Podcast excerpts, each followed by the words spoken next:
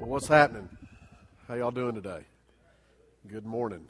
Let's. Uh, if you got your Bibles, I want you to go ahead and open to the book of Revelation. That's where we're. That's where we are for the next few weeks, and um, Revelation chapter two. And I'm gonna. I'm gonna read that scripture in just a little bit. Revelation two. We'll start in verse 12 in just a little bit.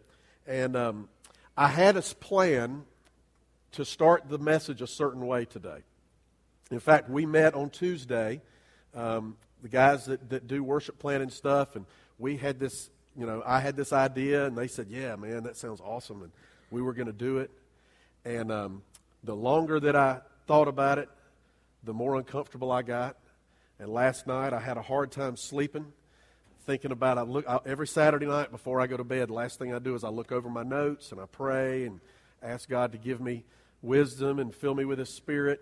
And uh, and then I go to bed and hopefully the last thing I think about is what I'm supposed to teach in the morning. And, and all night long, I had a hard time sleeping because of the way we were planning on starting this service. And let me tell you what we were planning on doing. I was planning on standing up here and teaching something that's just totally against Scripture for a few minutes. I was going to talk to y'all and make up this stuff and say this stuff that's absolutely against Scripture to make a point. But, but here's why I didn't do it because not all y'all pay attention all the time. And some, I'm just telling you this based on what y'all tell me after the service. And some of y'all would have walked out of here saying, Cliff talked such, because you wouldn't have heard the rebuttal later. But the reason I wanted to do that is because today we're talking about a church in Revelation called the church at Pergamum.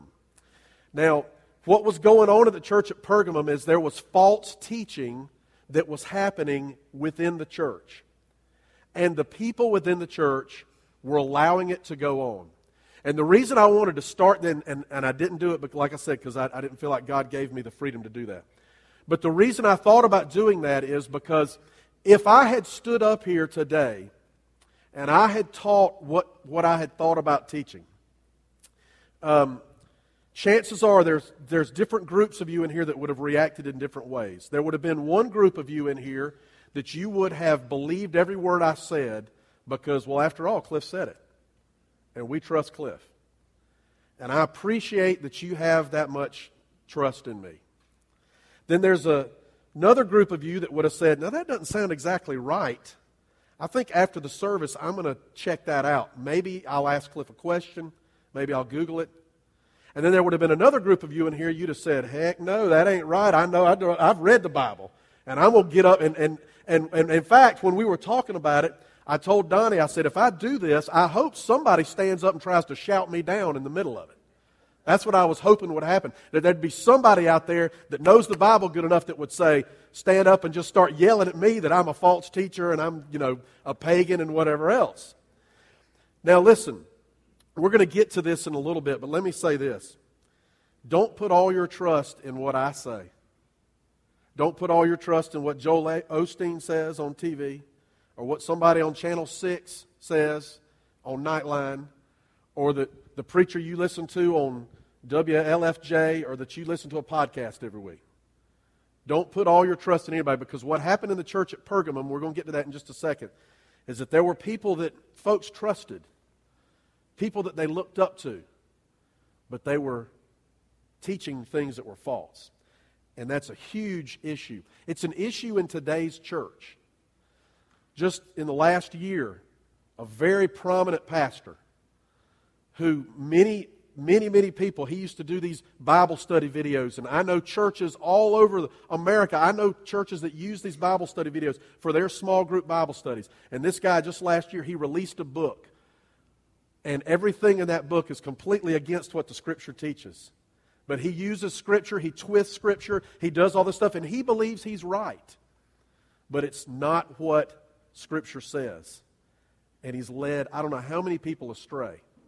And so you've got to know it for yourself. All right, I'm getting way ahead of myself of what we're going to talk about today. So let me, uh, let's, uh, let's just read this letter. Revelation chapter 2, verses 12 through 17. This is the letter that Jesus wrote to the church at Pergamum. It says this To the angel of the church in Pergamum, write, These are the words of him who has the sharp, double edged sword. I know where you live, where Satan has his throne. Yet you remain true to my name.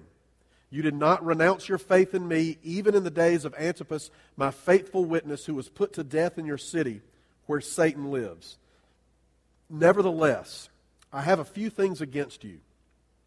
You have people there who hold to the teaching of Balaam, who taught Balak to entice the Israelites to sin by eating food sacrificed to idols and by committing sexual immorality. Likewise, you also have those who hold to the teaching of the Nicolaitans. Repent, therefore, otherwise I will soon come to you and will fight against them with the sword of my mouth. He who has an ear, let him hear what the Spirit says to the churches. To him who overcomes, I will give some of the hidden manna. I will also give him a white stone with a new name written on it, known only to him who receives it. Here's the, the big problem that was happening in the church at Pergamum, and that can happen in our church today and in churches across the world today if we're not careful. And that is that what was accepted in culture was accepted in the church. What was accepted in culture was accepted in the church. Now, I don't know if, if, if you've ever watched any TV in the last. Uh, surely, surely, I'm not the only one that owns a TV. Does anybody else own a television set in here? Yeah. How many people spend, let's just be honest, let's, let's confession time here. If, if you would be honest and say, hey, you know what? I spend over an hour a day watching television, would you raise your hand? Some of y'all lying. All right, that's all right. That's cool, you know.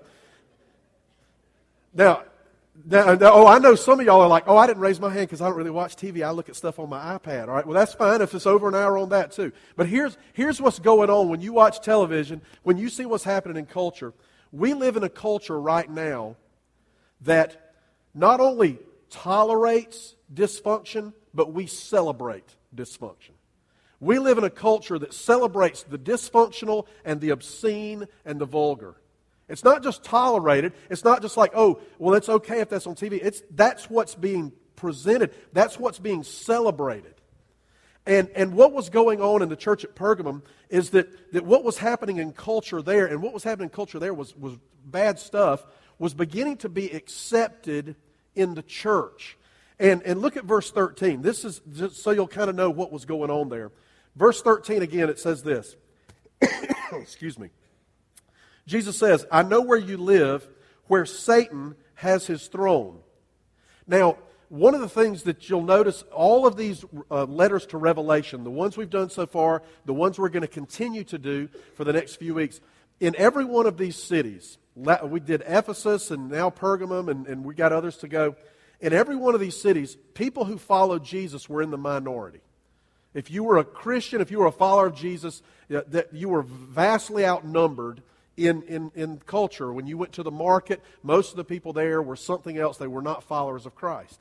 And so, even out of all of those cities, all of it was bad news. But out of all of them, Jesus says that Pergamum was so bad that he called it where Satan lives, where Satan has his throne. Now, what was going on there that was so bad that, that Jesus would say, out of all the cities I'm talking to, this is the one I say where Satan lives? Well, a couple things. One is there were four different pagan gods who were, who were worshipped in Pergamums. That means there were four different temples there of, of pagan gods who were worshipped. So it wasn't just one that people were dealing with, but it was four different ones. And then, even over above all of that, what was even worse than that is that Pergamum had become the center of emperor worship. Now, what I mean by emperor worship is this in, in the Roman Empire, at, at some point, the, the guys who were in charge, the Caesars, and there were different ones, they started to claim that they were God. Not just that they were appointed by God, but that they were God and they should be worshiped as God. So if you went to Rome, um, you would go to Rome, and, and just like the Israelites, when they would go to, to Jerusalem, they would take sacrifices to the temple. If you went to Rome, it was understood that you should take some sacrifices and take it to, to this temple that they had in Rome and sacrifice there to whoever Caesar was at that time. And it usually only happened once a year. But in Pergamum, they had built a temple for emperor worship so that people would practice it every day. So it wasn't just a one year thing. Oh, you know what? If we're living in Rome, we got to go. We got to, you know, do a sacrifice to Julius Caesar or Caesar Augustus or whoever the guy is that's in charge now. It was a deal where it was every single day people were sacrificing, they were worshiping a man just like us, no different than us. They were worshiping him as God. And so, what Jesus says there is, He said, Listen, where you live, it's bad news. I understand. In fact, it's so bad, I would say that it's where Satan has his throne. It's where Satan lives. And in fact, it got so bad in verse 13, it says there, You did not renounce your faith in me, even in the days of Antipas, my faithful witness, who was put to death in your city. Most of, the, most of the folks that you read that have studied this will tell you that they believe Antipas was actually a guy who had been the pastor of the church at Pergamum. He, he had been a leader in that church, and he was teaching the gospel. He was standing up saying that emperor worship is wrong, that worshiping these other four pagan gods was wrong. And so, what happened to him as a result of him taking a bold stand for the gospel is that the Roman government had him killed. And so Jesus said, Listen, I know that you've, you've had one of your pastors murdered before, you, that you, you live in the midst of all this stuff, and I know it's a bad place to live. And so, so Jesus understood that there was a struggle. But then when he goes on to verse 14, he says, But here's my issue that I've got with you. I understand this is a bad place to live. But then he begins to talk about how some of the outside influence in the culture, some of the dysfunction, some of the, the, the stuff that was vulgar and obscene that was celebrated in the culture of Pergamum, just like those things are celebrated in the culture of America today, those things began to work their way into the church. And this is what it says in verse 14. It says, Nevertheless, I have a few things against you. You have people there who hold to the teaching of Balaam, who taught Balak to entice the Israelites to sin by eating food sacrificed to idols and committing sexual immorality. Right, I'm going to give you a homework assignment for this afternoon. So if, you got, if you're writing down, go ahead and write this down. Write down Numbers 22 through 25. That's a book in the Old Testament, and it, you can read the whole story about Balaam and Balak. Now, Balak was the, uh, the king of Moab. That was a, a, another country that, that, that uh, Israel was always having wars and stuff against the Moabites and the Israelites. And, and so Balak was, was afraid of Israel because Israel was growing powerful. And so Balak went to this guy named Balaam, who was a prophet, and he said, Listen, I want you to curse the Israelites. So Balaam takes the money. I'm going to go curse the Israelites. He goes to do it. God won't allow him to do that. And there's some funny kind of story in there about how that happens. But then what ends up happening, even though God would, would not allow Balaam to curse the Israelites, instead, what happened was Balaam began to just begin to teach and, and, and kind of draw the, the people in, and the Israelites started to have sex with the Moabites. So they started marrying outside the faith. And so, so you would have an Israelite person who worships one God, worships the God of Jacob, and, and they would, the, a guy would see, you know, this hot Moabite chick, and he'd be like, hey, you know, maybe we can get something going on here. And, and they were hooking up, and, and they were having sex outside of marriage, and it was just this, all this stuff was going on all the time. And then what was happening was, not only were they having sex with, with the Moabite women who, who, were, who were not Israelites, but then the Moabite women were then leading them to begin worshiping the Moabite gods. And so not only were they, they having sex, which was, was against God's plan for them, but then they were beginning to offer sacrifices to the Moabite gods. And so, so it slowly began to work its way in to the community of Israel. And just so, before you read Numbers 22 and 25 this afternoon, just so you, I'll go ahead and tell you the end of the story. Spoiler alert here. This is how serious God took the situation. That God said, I'm killing everybody who's involved in it and it was 24,000 people God took out like that. That's how serious God was about this situation. And so, what, what Jesus says to the, to the uh, people at Pergamum, he says, Listen, what was going on a long time ago, you're allowing that to move into the church today because what was going on, there were still people in, in, in that, that day and age, they didn't worship uh, Balak anymore, or, or Balaam and Balak anymore, but they worshiped the, the pagan gods of the Roman Empire. And so, what they would do, some of these pagan gods of the Roman Empire, it involved temple prostitution. So you would have these women who they made their living by hanging around the temples of these pagan gods. And part of your worship of these pagan gods is you would have sex with these women. You would pay these women to have sex, and that was considered worship, and you would do that at the temple. And so what was happening was, is Jesus said, listen, some of you folks, you're coming to church, you're a part of the church at Pergamum, you say you're a follower of Jesus, but you're also participating in the temple prostitution of the pagan gods. You're worshiping the pagan gods, and also you have, you're leading a sexually immoral life by doing this. And, and so he's saying this is one of the things that's come into, the, come into uh, to your, your life here. And then look at uh, the, the, next part of uh, verse 15. It says, Likewise, you also have those who hold to the teaching of the Nicolaitans. Now, the Nicolaitans were a group. Do you remember uh, in Acts, when we, when we did our study on Acts, if you remember this, um, that, uh, that it got to a point where people were, you know, upset about the way the food was being distributed, and so they appointed seven deacons. You remember that? The, the first deacons in the Bible. One of the deacons was a guy named Nicholas. Now, Nicholas later on in history, we we're not sure if it was actually Nicholas or if it was followers of Nicholas, but uh, they began to participate in, uh, in the same type of thing, the temple prostitution, but they would actually participate in what were called these pagan orgies that would go on. And so they began to participate in that kind of stuff. And by the way, I'm not saying that's one of the reasons we don't have deacons in our church because we don't want, you know, any of them to start their own group. No, I'm just kidding. That's not why. But um, we have elders, and we have great elders. They would never lead anybody to do anything like that. And uh, so, but, but so that's what was going on there with, with the Nicolaitans. And you remember in the, uh, the first letter that we read to in the book of Revelation, Jesus told that church, by the way, I like what you're doing because you hate the practices of the Nicolaitans, which I also hate. But what was happening in the church at Pergamum, you had people that were participating in temple prostitution, they were participating in what were these, these pagan orgies, and all of this was going on, and they would still show up to church and worship on Sunday with everybody else. And they would still stand there and they would, they would lead the church. Some of them were Bible teachers. Some of them would stand and greet at the door. Some of them were on the setup team, setting up for the, the babies' rooms and all this kind of stuff. And they were active people in the church. And, and they, they said they were following Jesus, but they were also participating in this other stuff.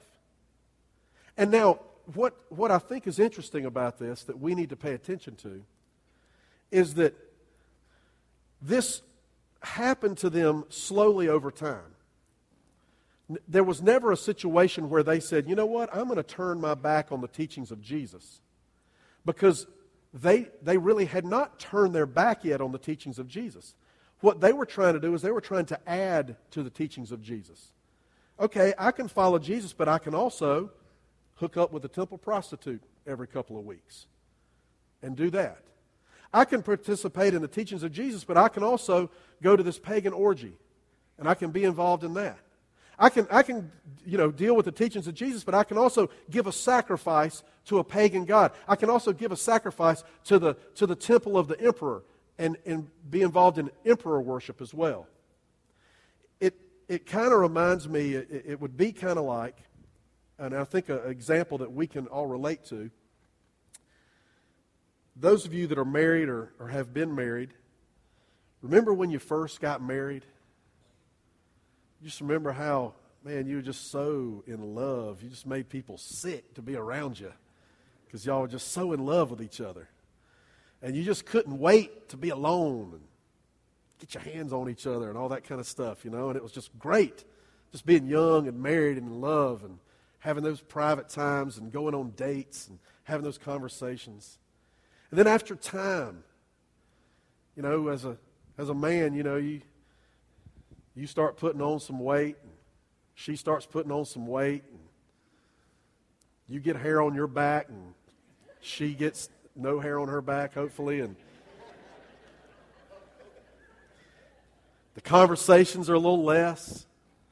And so then, then you know, you're a man, and, and, and you get a, and, and you know, you're, you're faithful to your wife. I'm going to just be faithful to my wife. But then you got a subscription to Sports Illustrated, and and, uh, and you, you never bothered using that 1 800 number they put in there to say, hey, don't send me the swimsuit issue. And you just start looking forward to that thing coming. Man, it's cold outside, and I'm going to I'm gonna look at these hot babes in these bikinis. And oh my gosh, look, this one he ain't even hardly got anything on. And you just spend a lot of time looking at that. But you're still married to your wife. You haven't turned your back on her. You still love her, but you just kind of have added this into it. And then, ladies, you, you know, you, you still, you, you love your husband and all that, but then you, you start buying these romance novels and you read about this stuff that, you know, goes on between these men and women. And it's, and it's basically just porno, you know, pornography written down on paper because you would never look at pornography, but you sure will read it. and it gets your heart racing in a certain direction. And oh, if I just had a man that would do that to me, what that guy did to her. And the men, you're looking, man, if I just had a wife that looked like that in a bathing suit instead of the way my wife looks in a bathing suit. But the whole time you're still married. You're still committed to each other. You haven't messed around. You, you, haven't, you, know, you haven't had an affair, but you've just added this other stuff into your marriage. See, that's not the way it's supposed to be. My desire sexually is supposed to only be for my wife. And my wife's desire emotionally is supposed to only be for me. And when we allow this other stuff to come in and we've just kind of added other stuff into it and we think it's okay because we're still married. And see what was going on at the church of Pergamum, they said, We haven't turned our back on Jesus. We're still following Jesus. We're still worshiping, but we've just added these other things in there and they thought it was all right. But I want you to notice what Jesus says, and I want you to notice what Jesus is angry about here. He's angry that they've done that, but not only is he angry that they've done that, he's angry that they've tolerated other people in the church to do that. He's angry about the fact that, you know, you're showing up and let's say you show up to church and you hear me and I stand up and I'm teaching something that's false and you just say, well, I'm just going to go on home because Cliff probably knows more than me. Jesus says, no, don't listen to that. Don't, don't put up with that stuff in your congregation. You need to go to those people and you need to say to them, listen, it's wrong for you to be doing the practices of the Nicolaitans. It's wrong for you to be involved in temple prostitution and going to pagan orgies. This stuff is not right. This is not what Jesus has called us to do. Because what was going on is that what was accepted in the culture was beginning to seep into and be accepted in the church. And that should never be. See, what's supposed to happen is what is taught in church should change culture. What is taught in church should change culture. When we read the scripture, if we know it and, and, we're doing that, then, then we should be able to go out into the community and we should be able to teach and, and help people understand. And they should understand that, that what they see on, on TV, on you know, the Kardashian shows and all this other garbage, that they would say, that's not, that's not normal. That's not right. That's not the way you're supposed to live your life. The people of the Jersey Shore aren't supposed to, to, you know, that shouldn't be our standard for living. Because what our standard is, is the Bible, and we've got to know the standard. We have to know the standard. And listen, let me, we're going to talk about this for a few minutes. And I'm not just talking about me knowing the standard, I'm talking about all of us knowing the standard. Because the only way we're going to know what parts of culture we should accept and what parts of culture we should reject as if we know the standard. Look back at verse 12 of, of, the, of the letter. The very beginning, it says this To the angel of the church in Pergamum, write, These are the words of him who has the sharp, double edged sword. All right, those of you, if you grew up in a traditional Baptist church and you had to do Bible drill, your parents made you go to Bible drill, even though you didn't want to, I want you to raise your hand if there's anybody else in here like that. All right, awesome. What is the sharp, double edged sword, Bible drillers? The Bible. Remember when you would do it and they would say, present swords, and you'd have to do like this? Find Psalm 92, and you'd be you know, flipping through there, all that kind of stuff. By the way, I just let confession, I was a Bible drill dropout, all right? So there's hope for you if you didn't make it to the state Bible drill finals. You're going to be all right, all right?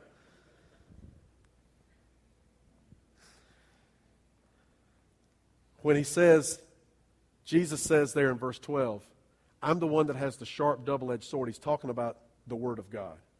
He's talking about the Bible. Hebrews 4:12 says this, "The word of God is living and active, sharper than any double-edged sword. It penetrates even to dividing soul and spirit, joints and marrow. It judges the thoughts and attitudes of the heart." Ephesians 6:17 says, "Take the helmet of salvation and the sword of the spirit, which is the word of God." See, the reason Jesus started off this letter saying, Hey, I'm the one with the sword, I've got the Word of God, is because what he was confronting the church at Pergamum was about was that they were putting up with false teaching. And Jesus was saying, Listen, you need to do away with that false teaching and you need to get back to the sword, which is the standard, which is the Bible, which is the Word of God. That's what the standard is. I've told this story before, so if you've heard it, just be patient with me. But when I went to uh, when I went to seminary to, uh, to you know, try to learn how to do what I do today. And um, I, I, I took my very first test, and it was Dr. Robertson's theology class. And, uh, and it, I've been there a couple of weeks and had my first test, and I was nervous as anything. Took it, and next day, come back to class, and he gives the test back, and uh, I'd made a 95. And I was like, yes, made an A on my first seminary test. I was so excited. And a guy sitting next to me, he opened up his little blue book, and he had like a 98. And he said, What'd you get? And I said, I got a 95. He said, Oh, man, that's awesome. That's your first test. And I said, Yeah. He said, Man, it's awesome make a B on your first test in seminary. I said, What are you talking about, man? I made a 95. He said, Yeah, it's a B. I said, Man, you're crazy. A 95 is always an A. Everywhere I've ever been, 95 is an A. He said, Not here, it's not. An A was 96 to 100. And so when I got my 95, I was excited. And by the way, I was still excited with a 95B. I was still cool with that either way. But when I got my 95, I thought I had an A. And the, the reason I thought I had an A is because I was judging myself on an old standard.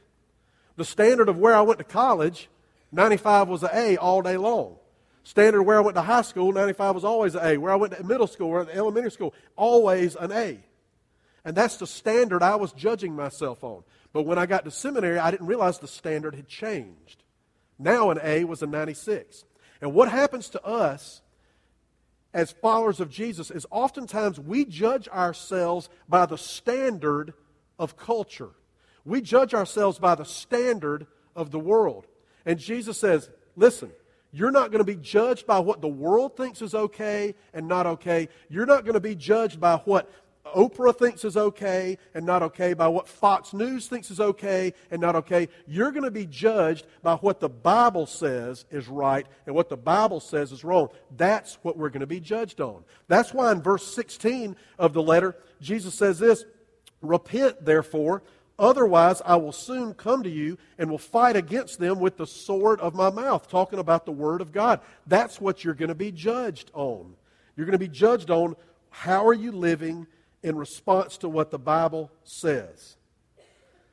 And here's the thing if you don't know it yourself, if you don't know what the Bible says, then what will happen is everything that you hear that sounds like a good idea, you're going to want to follow that way.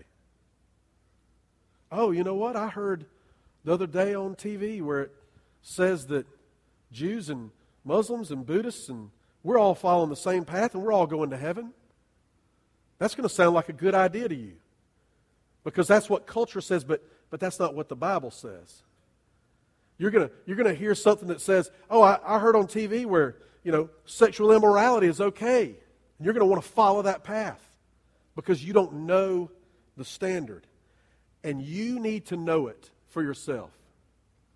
You don't need to depend on me to know it for you. You don't need to depend on Donnie to know it for you. You don't need to depend on your life group leader to know it for you. You need to know it. And the only way to know the standard, the only way to know the Word of God is to read it. That's it. There are no shortcuts.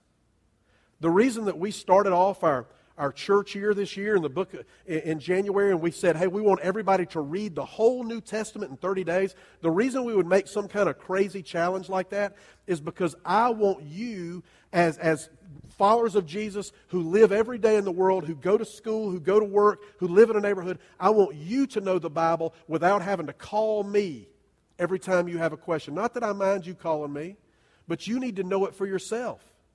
You need to read it, and the only way to know it is to read it. I think sometimes we, we come to church and, and we expect church to be like spiritual steroids or something. You know, you take steroids and you work out a couple times and you're all pumped up, you know, instead of doing it the old fashioned way where you work out about a thousand times and then you're all pumped up. And I think what we want to do is we want church to be like spiritual steroids. I ain't got time to read the Bible. I'm a busy, I'm a busy person. I got this and that going on. I got 500 messages in my in, inbox and my email, and I just don't have time to read the Bible. I'm going to come to church. I'm going to pay real close attention, man. Cliff's going to blow me away with something for about 35, 40 minutes, and, uh, and then I'm going to go out of there and I'm going to be ready to take on the world with Jesus because I'm to have heard the word. It doesn't work that way. You got to read it every day. And listen, let me say this too. You've got to read the Bible, not books about the Bible. It's real easy to go to the Christian bookstore. Who, I need me a good devotional.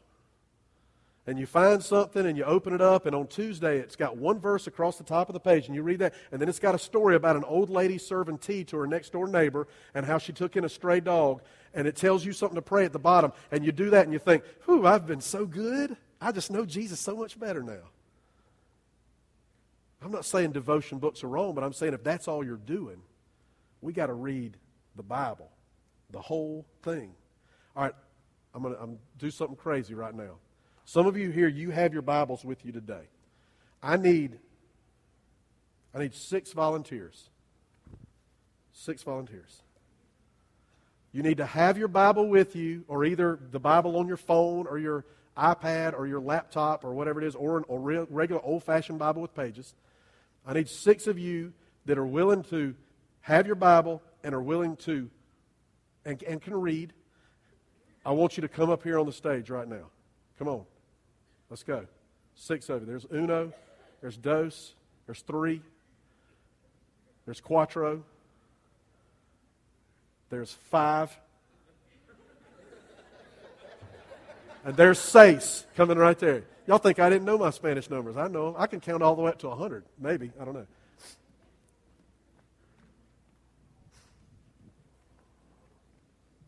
Now, this is what we're going to do. Just a, just a little, just to show you that the Bible really is the standard. I'm going to, I'm going to say some things that culture says, and then we're going to have our folks up here, our, our, our uh, faithful volunteers, they're going to read to you what the Bible says. So, so I'm going to say this is what culture says. Then they're going to tell you what the Bible says. All right, I'm going to I'm going to uh, talk amongst yourselves. Okay, it's President's Day. Tell every tell the person sitting next to you an obscure president right now. Go.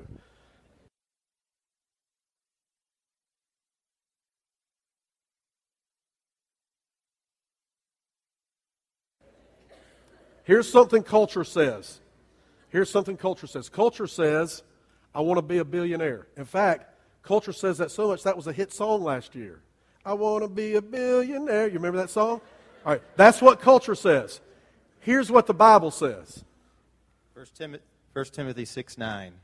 People who want to get rich fall into a temptation and a trap and into many foolish and harmful desires that plunge men into ruin and destruction. Read the first part one more time, the very first part. People. People who want to get rich. Not people who are rich, people who want to get rich. I want to be a billionaire. That's such a stupid idea when you read the Bible. All right? Next. Here's what, the, here's what culture says it's all good. It's all good. If you're a Muslim, if you're a Christian, if you're a Buddhist, we're all, we're all just walking different paths going to the same place, worshiping the same God. The God of Abraham is who the Muslims worship. The God of Abraham is who Christians worship. Jesus, uh, Jesus died, and it doesn't matter if you believe in that or not, if you're Jewish or whatever, we're all going in the same direction. What does the Bible say? John 14, 6 says, Jesus answered, I am the way, the truth, and the life. The only way to the Father is through me. Jesus said, I am the way, the truth, and life. The only way to the Father is through me. All right? Here's what culture says culture says if somebody does something to you, you do it back to them harder. If like in a few good men, they send one of yours to the hospital, you send one of theirs to the morgue, right? And that's the way we operate. What does the Bible say? Matthew 5:39 says, "But I tell you, do not resist an evil person. If someone strikes you on the right cheek, turn him the other also." By the way, that's from the Sermon on the Mount. And there's all kind of stuff in the Sermon on the Mount that goes totally against what our culture teaches. All right, next one. Here's what the world says. The world says you need to try to go out and you need to have a lot of sex. Not only do you need to have a lot of sex, you need to have sex with as many people as you can have sex with because that's going to make you happy and that's going to fulfill you. And, and until you're married, you need to hook up with as many people as possible because that's just going to be the way that, that you're going to fulfill your life. And, and they, they have TV shows about that, and they have, they have reality shows about that, and that's what it's all about. And what, the Bible, what does the Bible say? 1 Corinthians 6:18 says, "Flee sexual immorality. Every sin that a man does is outside the body, but he who commits sexual immorality sins against his own body." What is the first word in that that says to do with sexual immorality? Flee. Get away from it. Get away from it. All right? Next. Culture says this if somebody does something mean to you, if they, if, they, if they do something against you, it's okay to hold a grudge against them as long as you want to. In fact, it's natural. You can't be expected to forgive them of that. They, they were so ugly to you, it's just going to take you a long time to get over that. You can hold on to that, and, and, and, and that's, that's just okay. What, is, what does the Bible say? Colossians 3:13 Make allowance for each other's faults and forgive anyone who offends you.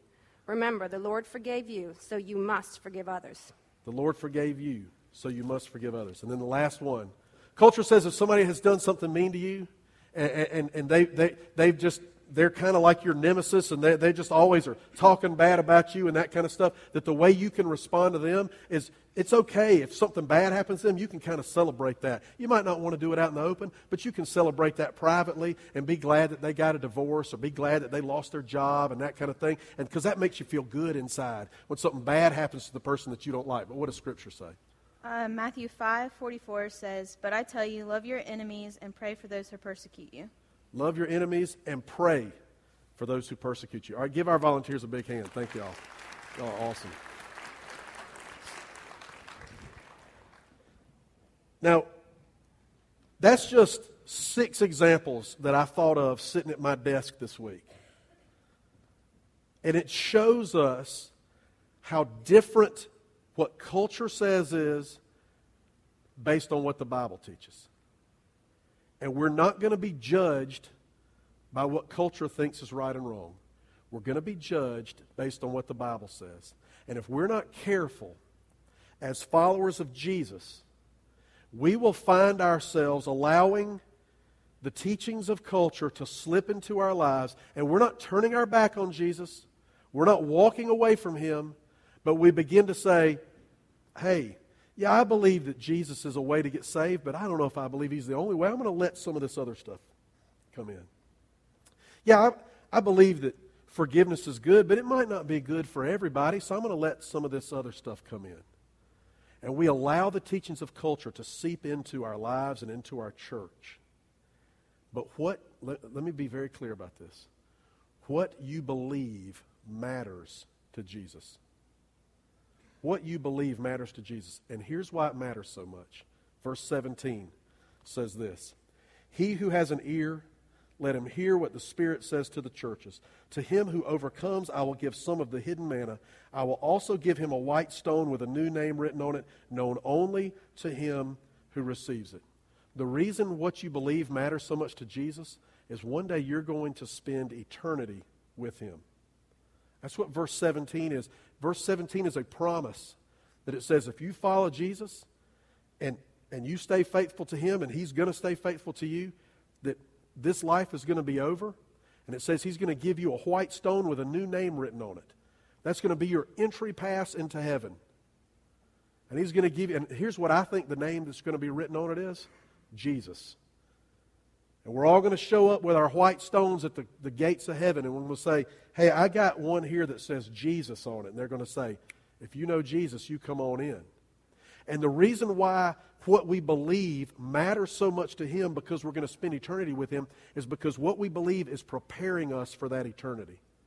When I, when I met Sherry and started dating her, I, I wasn't talking to her and getting to know her because I just wanted information for information's sake. I could have found out, in fact, I did. I found out a good bit of information about her before I ever asked her out. I did my homework, right? Guys, you know, you got to do a little background checking. And I'd done that. I knew, I already knew where she was from. I already knew who she was related to. You know, I, I knew where she went to high school. I knew all that kind of stuff. I knew who she dated before me. And so I'd done some background checking. So when I got to know her, I wasn't just there, you know, gathering information as we dated. When we were dating, what we were doing was we were learning to know each other so we could be prepared to spend a life together. When you read the Word of God, you're not just reading it to gather information, you're reading it so that you can be prepared to spend an eternity with Jesus. That He's changing you as you read it. He's, he's transforming you. There's a verse in, in the book of Romans that says that you are not to conform to the ways of the world, but you're supposed to be transformed by the renewing of your mind. And the renewing of your mind happens when you read this book. We're going we're going to close with a word of prayer. Our band's going to come up. And this is what I want you to just walk out of here thinking about today is that the Bible, we, we have a gift. It really is a gift. We are, we are blessed uh, to live in a country where you can own not one copy of the Bible, but several. In fact, most of you in here probably would say, Yeah, I got three or four sitting at the house. Nobody's even using them. I got one on my phone and on my iPad and on my laptop, and I can access it through the Google Cloud and whatever else. And you got the Bible just at your fingertips. And that is a gift that we have. And I don't want us to miss out on the gift that God's given us, that we can read it every day. We can allow the words of the Bible to transform us into the people He wants us to be. And then, when, when we face things like the church at Pergamum faced, where culture wants to seep in, we'll be spirit filled enough and know the Bible enough to say, hey, wait a minute, that's not, that's not right. I know that that everybody else in the world, I know that, that public opinion says that's right, but I have read the Bible and I know that Jesus has told me that's not right. And instead, I should live this way. And my prayer is for our church that we would be a church that knows the Bible so much that we can go out and then we can then change culture. Instead of being a church that doesn't know the Bible enough and we go out and the culture changes us. So let's pray together. Father God, thank you for, for the gift of Scripture. I pray that, that all of us, including me, Lord, most of all, that, that we would cherish the Bible, that we would read its words, that, that we would memorize its words, that we would live by its words. And Lord, that it wouldn't be just about trying to gather information to win a trivia contest, but that it would be about getting to know you and allowing you to change us so that we can be prepared to live with you for eternity. Thank you for loving us, and thank you for giving us your word. We ask these things in Jesus' name. Amen.